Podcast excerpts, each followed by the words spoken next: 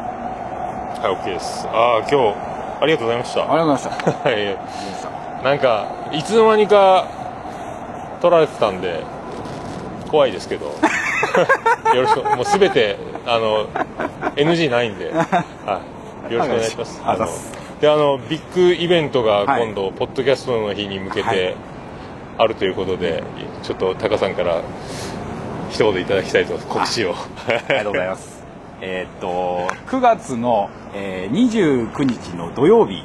はい。ですね、えー5時から8時の予定で、おーえー新横浜の、えー横浜アリーナの、えー敷地の中にあります、えーニューサイドビーチという、えーまあ、ライブハウスですね、はいはいはい。で、えー一応やりますすごいキャパがえー200人ですね200人出ました、 200ですね出ましたすごいなあこれ立ち見キャンセル待ち出るぐらいね2回公演にしてくれとか言われるねいやーで一応まあゲストとしては今のところ、えー、徳松武史さんビッグネーム出ましたねあの男があの話を引っ提げ てで一応アンド・モアというね、あーえー一まあ応あのゲストさんはまだ、